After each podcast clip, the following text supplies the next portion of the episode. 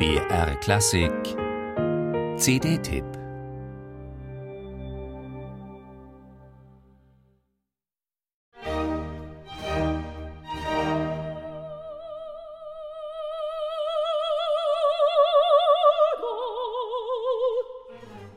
Wie jetzt? Eine Einlage hat Mozart nötig gehabt? Eine Arie, die als Einlage für die Oper eines anderen Komponisten benutzt wurde?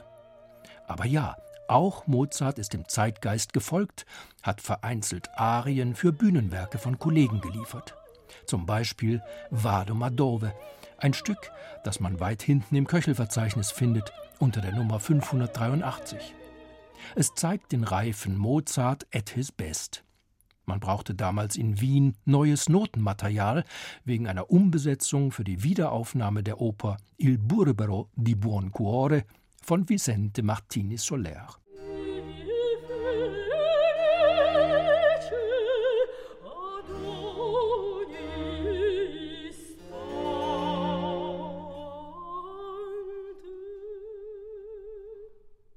Was unter Soler firmiert, klingt ähnlich wie Mozart, hat aber nicht die gleiche kompositorische Qualität.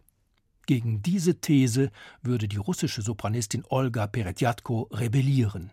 Darum hat sie ihr jüngstes Arienalbum Mozart Plus betitelt. Und hinter dem Pluszeichen verbergen sich Stücke wie das von Soler.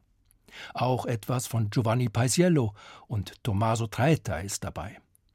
Deren melodische und rhythmische Ideen nimmt Olga Peretjatko nicht weniger ernst als Hits wie Mozarts Dove sono i bei momenti, die Gräfin Almaviva in Le Nozze di Figaro oder Konstanzes Martern aller Arten aus der Entführung aus dem Serai.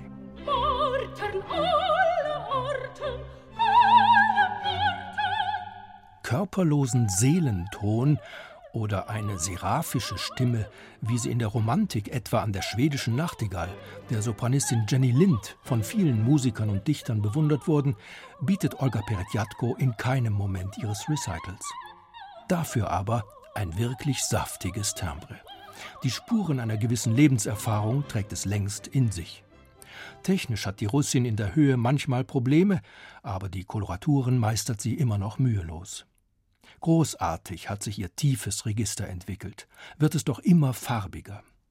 Für die Idee zur Programmzusammenstellung kann man sie ohnehin nur loben, egal wie viel Anteil daran der Dirigent hat.